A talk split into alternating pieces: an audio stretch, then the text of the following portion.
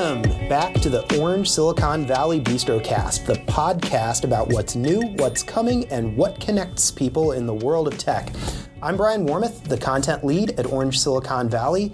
This week, our guest is Will Barkis.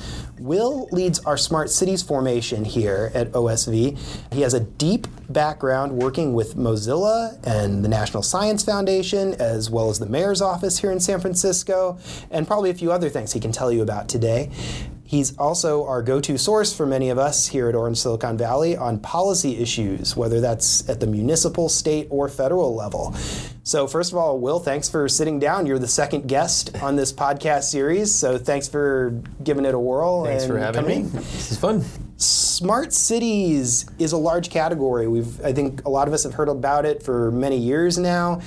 It kind of seems like a dauntingly large bundle of policies and technologies. Can you maybe tell me a little bit about what it means to you? How do you define smart cities in the scope of your work here at Orange Silicon Valley? Yeah, sure. I think it's um it's a challenging phrase. I think, as some people love it, some people hate it. It's kind of gone from being um, you know sort of vendor centric kind of marketing term to being almost like an algebraic placeholder for like whatever your community thinks smart is and, and and technology should be used for. So, I guess I don't know. There, there are a bunch of different definitions. Um, the UN's International Telecommunications Union did a report on this a few years back, and they came up with a. There were a hundred different definitions they identified, and then they went on to proceed That's like a and- lot and of add their definitions. yeah, and they added their own. So then you're like 101 Yeah. uh, at the end of the day. But I think there are a couple different ways to think about it. So, so number one is it is locally defined. Mm-hmm. So whatever it means to your community, based on your you know the community needs, the political priorities. It might be something different for Tallahassee, Florida, Yeah. than it is for New York City. Totally. For instance, yeah. Exactly. And also, it's so so. There's that sort of defining the problem space locally. There's also an element of human-centric design or user kind of user-centric focus, uh, customer-centric focus about it that I think is is sort of a universal thing. Um, at least as far as the outwardly facing smart cities applications are concerned. If it's just a kind of government uh, modernization or improving government services, that's that's maybe not the case. But so there's an element of a high quality customer experience, and then what's the third piece? Like I think. I, I, I wish I had my slides in front of me, but I always talk about a simple model of three pieces: data, connectivity, and collaboration. So in a way, I think it's a useful way of thinking about it. It's about data, new data, even like new types of data, new data sources, or, or using data in new ways. Connectivity across, you know, all kinds of connectivity, whether that's fiber to the premises or uh, a really low bandwidth, long-range wireless, you know, connectivity, or 5G wireless. I mean, there's going to be a whole range of things. It depends on you know use-appropriate connectivity, and then um, collaboration, because I think it's a lot about changing the way we've worked before organizationally, whether that's within government or, or outside of government. So I guess you could say it's a state of mind Yeah, in and it- terms of goals and approaches to solving problems, in addition to describing the technologies themselves. yeah, and I think it's I like that it's towards an end. It's, it's like towards the use case, towards the person doing the thing with the technology, not say Internet of Things, which is about the technology. I mean, that is you know that is a term that will go away at some point once it becomes really ubiquitous. Smart cities, I think, will be around for a long time. At least that concept, because it's towards something that takes data in, does something with it that you might call smart or intelligent, you know, and then takes action. Is it is it oversimplifying it just to say that it's about user friendly cities, That, or is that a, or would it be fair to say that's a dimension of what It's a big dimension of it. I, I think in some ways it's almost eh, there are a lot of things about a city that you don't even want to think about, Mm-hmm. like waste pickup. You know, you don't want to. Wor- your average person doesn't really care about the, how the public bins get picked up. They just want them to not be overflowing Mm-hmm. into the space. You know, and, and so or the streets clean or. You know, no one cares. No one wants traffic. Mm-hmm. Yeah. I mean, pretty much. and you, but you don't necessarily want to dive into the how that's solved. Mm-hmm. So, so to some extent, it is about the user experience, hiding a lot of that complexity behind the scenes. I see. Can you maybe tell me about uh, how your background Hmm. led you to get interested in this space? Because I, I know you have done a lot of work in the sciences, Mm-hmm. uh, going back many years. You even worked, did some work with neuroscience at Berkeley, as I understand. Yeah. And what what personally drew you into the policy and technology arena from that background? Yeah. how much time do we have? Uh, we- No. So I, mean, I you know I, I grew up in a really small town uh, in Kansas, Mm-hmm. and my dad was in politics. My grandpa had been a farmer on the farm where I grew up, but was also kind of in politics and a community leader in our town. And so I think. Um, you know, my mom was like a kindergarten teacher in public schools, and, and I think the whole idea of civic, civil service, and community service, and being part of your community w- was always something I grew up with. Sure. You know, and I, and I always liked politics, like the kind of baseball of politics as well. But but also by nature, I think I was a little bit more of a, of a scientist, and I was you know really interested in math and, and the sciences and um, and computer science in particular. But you were you So- felt connected to these systems and services because you had parents working Yeah, in and public know, sector connected jobs. Exactly, and just like seeing how politi- how the political machinery works, you know, at least at the state level in Kansas, Mm-hmm. was always you know. So I think there was a personal passion, I guess, for civic kind of element of it, and then coupled with my own kind of more you know personal interests in math and science, you know, so I, that kind of naturally led me more towards the policy side of politics. And in fact, I thought I was going to. I mean, for many years, I was just a scientist. I I, um, I did you know undergrad in uh, interdisciplinary computer science, but then moved into neuroscience. Uh, did a PhD in neuroscience, so I was you know in the lab working away for many years. And uh, but in the end, I think I wanted to do something broader than just what you have to do if you're going to be a cutting edge scientist, where you really really go deep. Um, I wanted to kind of be at the meta level of innovation. I think more broadly. I mean, I think innovation is a huge huge area but science science is part of that thing we call innovation and so i think i wanted to step back and, and think about how does systems of science work and see. so i went to the national science foundation for two years and did public policy there in the computer science directorate and that you know kind of led me back into the technology world a little bit more and uh, I think I found my like a, a really sweet spot in in civic innovation in smart cities and you know Internet of Things. I mentioned IoT earlier. Should I should explain you know Internet of Things for cities or AI for cities like putting those putting those various technologies to use like for the broader community Yeah. just kind of hits hits all those things I'm interested in. So when you're talking about these technologies, especially in a city in which you know there's elements of technology all around you, from the roads to the buildings to the infrastructure, this get down to the sewers and the electric lines, it, it, it runs all around you. At what point do you think a technology becomes a smart cities technology? Maybe this gets a little bit back to what you were talking about in terms of the goals, mm-hmm. but you know, IoT is a world of technologies that overlaps in there somewhat. Right, right. T- tell me about how you view that. It's hard because I think it cuts across a lot of different um, different types of technology, but also different vertical domains. Mm-hmm. So, I I mean, at the, at the core, you can argue it's about maybe moderni- modernizing and digitizing government services. Mm-hmm. I personally think it's mu- it's useful to kind of expand the circle beyond that mm-hmm. to be thinking about things like Uber, for instance. I mean, Uber has radically changed the transportation landscape in San Francisco. Sure. And especially as they even move into more smart mobility things, like Yeah. they've self you know self-identified these things as smart mobility, but like bike share Yeah. with uh, purchase of jump bikes or um, the ability to buy buy public tickets, public bus tickets, and other things Mm-hmm. Yeah. through a mobile app that they uh, announced a partnership um, with Masabi, Mm-hmm. the largest SDKs for that. And then also uh, Getaround, you, that you can now, or at least not yet, but soon, rent a car within the Uber app. So you know you take Uber from here to there. You maybe you take the bu- a jump bike from one place to another, and then you rent a bike, uh, rent a car. I, I'm sure people listening to this are familiar with Uber. Maybe you could describe what Getaround does that's a little Yeah, bit different. get around. Um, it's it's like so these things are always like it's like the X of Y, Mm-hmm. but it's so Zipcar pioneered this, I believe, the idea of essentially car car rental locally, like in your neighborhood, on demand, essentially, like and by the hour. Mm-hmm. And they, they really simplified it by including insurance, included gas, even a lot of these things. So you you know you don't need to own a car if you have a Yeah. Zipcar nearby. In fact, they, there's a study out of Berkeley that they take roughly 10 cars off the road. Yeah. You know, for every every shared car you have. So uh, Getaround is very similar to Zipcar, except it's kind of the Airbnb model or the Uber model for Zipcar. It's for people's personal cars. people's personal yeah. cars or the cars. Right. So the, they don't own any of the fleet. Zipcar owns all their cars, Mm-hmm. and you rent them from Zipcar.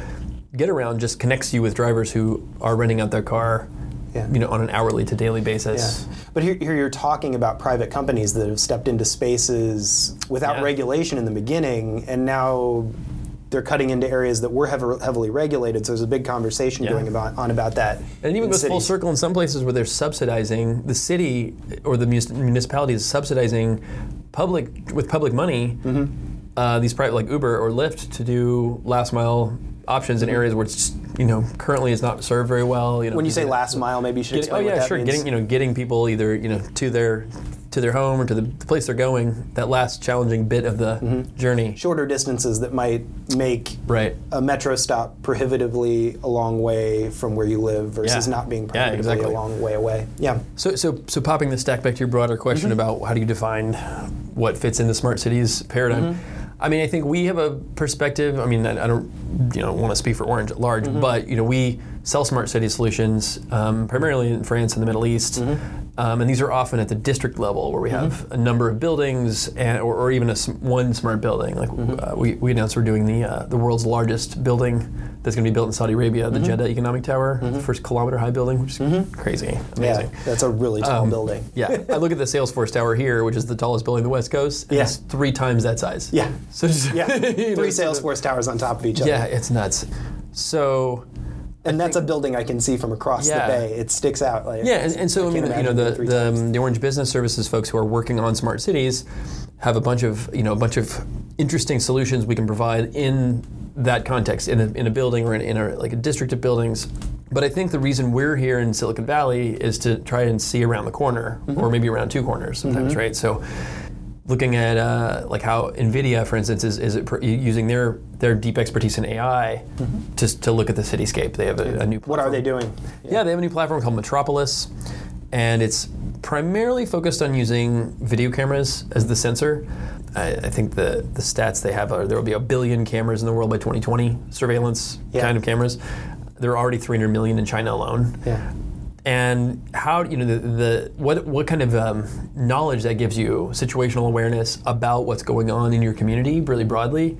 It's both it's kind of scary in a Big Brother sense, but it's also amazing Mm-hmm. because you know people. uh, San Francisco has an initiative called Vision Zero to get to like prevent the death of pedestrians and bicyclists from cars primarily you know, we don't know people, how people use the streets very well. We don't know how they use the sidewalks we or, or, or all these things. We don't even know, you know, where are the pigeons, where are the birds, or mm-hmm. other, you know, other things. Mm-hmm. Being able to analyze in real time video is going to give us totally new levels of insight about what's going on. Mm-hmm. Yeah, so I think that's that's the stuff we're, we're trying to trying to see. I think it's interesting. You note there a specific goal in San Francisco that smart cities technology can connect to. Uh, as varied as political goals can be across governments, whether that's from city to city or even from the municipal level to the state level to the federal level, what do you feel like the most obvious opportunities are for smart cities technology to solve real problems? I mean, maybe they're as varied as the cities they serve, but where, where do you think where do you think the most obvious places are Yeah. to find opportunities? I think, I mean, it's, it's a little bit, it's also different depending on the economics of your, of your local market. Um, but I think, at, least in the US, you know, most cities are not flush with cash.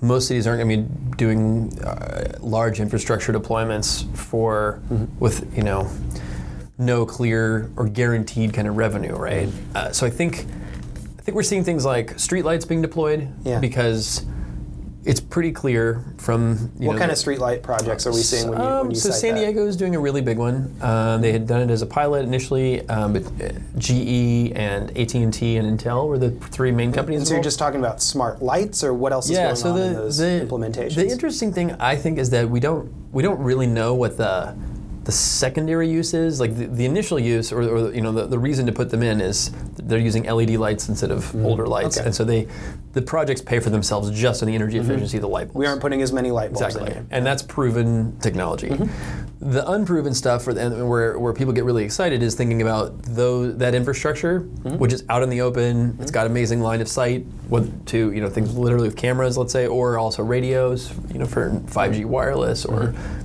Even better 4G LTE coverage, or microphones to hear gunshots. But Mm-hmm. you know, using that that physical infrastructure as as infrastructure for other sensors, like and, bringing you know more situational awareness from those other sensors. So the initial ones are some video cameras to look at, say, how many parking spots are available on the street in real time, um, or gunshot detection through microphones.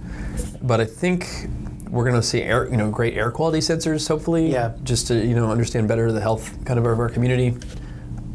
And then they, I don't know from there. The, seems like there's a lot of different ways to go. I, I guess I also get excited going back to this uh, the first point about how to actually pay for this stuff. I get excited by pro- uh, by like kiosks. uh, like in New York, where you have widespread deployment of these, you know, LinkNYC, excuse me, um, or I guess Intersection is the company Yeah. behind it. Um, What do the kiosks Link do? What's NYC kiosks, and they have so it's it's a physical, you know, structure that stands. Actually, I don't know how tall those theirs are. Yeah. Let's call it 10 meters or less, Uh-huh. eight meters, up from the ground.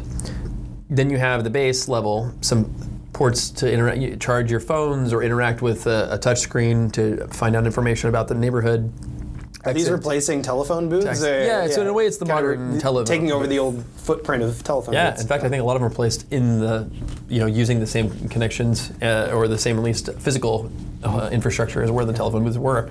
It's kind, of, it's kind of funny how infrastructure begets infrastructure. Yeah. But Well, it's something familiar that people are used to seeing. Here's a kiosk. I think there's communications Yeah. technology there. yeah, absolutely. Um, I- we have these, you know, SF Department of Electricity Yeah. uh, fire alarms that you see if you walk around San Francisco. They're just they have to maintain these. Mm-hmm. Yeah. You know, it's like that'd be a great opportunity, right? Mm-hmm. Um, There's payphones down in the Embarcadero BART stop.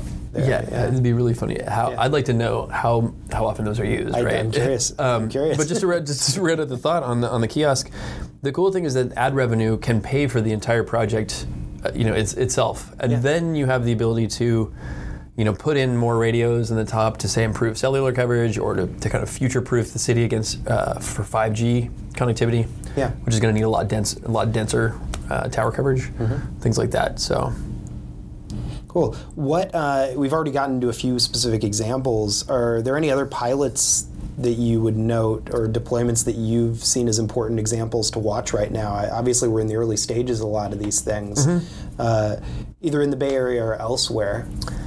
You know, I think those those two examples are two of my favorites um, because I think they they have a business model that can support them, like street streetlights and um, uh, kiosks, because they have but they both have business models that can support them, and they're both sort of the fu- building future infrastructure.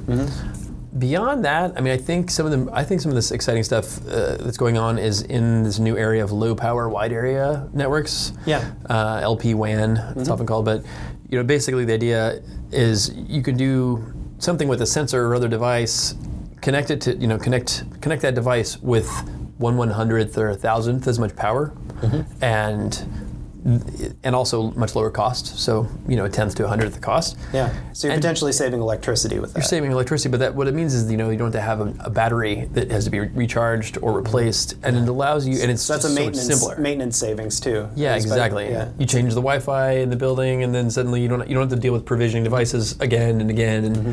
all that maintenance is a simple, one-time only, More passively maintainable piece Yeah. of infrastructure. ten years, and the bat never change the battery. So yeah, and, and so then you get into being able to put those things in places you couldn't before. So San Francisco has a couple in, in the ground in um, the wastewater pipes Yeah. in the middle of the street. They're really hard to get to. Yeah. Before they were using cellular, and so they had to go in and change the battery every few months. Um, so they're experimenting by putting these low power wide area network uh, enable you know connected devices in, and they can measure how much salt is in the water because apparently when the when the water backs up into the from the ocean or from the bay into this wastewater treatment, it just it, it messes up the bacteria that that help treat the water. So that's a, that's a big problem. Yeah. And so they can um, sense the salinity and the temperature and a few other things, and just you know never ever get back into the middle of the road to change the battery for. I think they're shooting for three years, but for a long time, right? So I think the. I just went to the IoT World Conference like back in May, I guess, and it just felt like we're still just not quite there in connectivity for for IoT. But I think with with LoRaWAN, which is what you know we're doing in France and other places, and Com- Comcast is doing in the U.S. Uh, under the MachineQ brand, or or um, you know a handful of other wireless uh, platforms, we're, we're getting closer to that. And so I think um, as far as pilots, you know, as those as those platforms cover cities, I think those cities all become you know kind of pilot areas. I see. I see. Let me. Uh, we have a, maybe five minutes left here. I, I know you have a live event coming up soon. I wanted to give you a chance to talk about that because one of the things I wanted to talk more about as this podcast series goes on are some of the live events we do here on a Yeah, yeah, absolutely. week to week, month to month basis. This is really cool to me. To me obviously, I'm hosting it, but When- when is it happening? What is it? So yeah, so September 13th, we are as part of the larger global climate action summit get that right, Global Climate Action Summit, that um, California Governor Brown and former New York City Mayor Bloomberg are putting on. We're hosting a, an official sort of side event with the University of California's Center for Effective Global Action, Yeah. C- CEGA or SIGA. We're hosting an event around um, you know research to address needs of climate change, and you know we we should have a really amazing you know lineup of keynotes. I- I know the programming's still coming yeah, together. programming's still coming know How much you can say about that yet? Right. Maybe, Yeah. maybe I shouldn't uh, put any names out there that we're not totally sure about. But We'll have more information about it available on orangesv.com and through our social media channels yeah, in the weeks gonna- to come. The, the whole thing is focused on, you know, action towards uh, like preventing, I guess, runaway climate change, but um, action at the sub-national level, so state and regional kind of activity. So hope you know, hopefully we'll do some interesting things. Anything else you'd want to add here? I, what, one of the things I, I told Mike to talk about when he was on here was what kind of people are you looking to meet here in your role here? Who listening to this should reach out and say hi and, and talk to you more about these topics? Yeah. Um, well, anyone who, thought, thinks any of this stuff is interesting, I'd love to love to connect. Um, uh, you mentioned I'm, work, I'm doing some work, or I have been for the last couple of years, with uh, the Mayor's Office of Civic Innovation, working with the Chief Innovation Officer in San Francisco on smart cities and Internet of Things and connectivity. So anything that's useful for San Francisco is also great to hear about. But I guess, I mean, I, hot topics. I, I really think artificial intelligence and what we can use it for you you know, put it to good use in our communities is, is a really interesting one. I mean, I think Yeah. we're just at the dawn of you know of AI and, and robotics and other and these really. I mean, I always say it feels so. I mean, dis- disruptive gets thrown around a lot, or innovative gets thro- thrown around a lot. But like to see where we're at now over the mm-hmm. last like 30, 40 years. We're in the early stages, and It's the stuff, crazy. but the It's stuff just, is I mean, getting so much better on a year-to-year basis. Yeah. that it is kind of exciting. I, I share that feeling with you. It's super exciting, and yeah, and then I think also I'm really excited about the Internet of Things and and where those sensors that are proving themselves out in the industrial context, mm-hmm. like inter, you know IIoT and enterprise IoT, are starting to be applied to the city. I think that's also really exciting. So those are maybe my two two top areas right now. But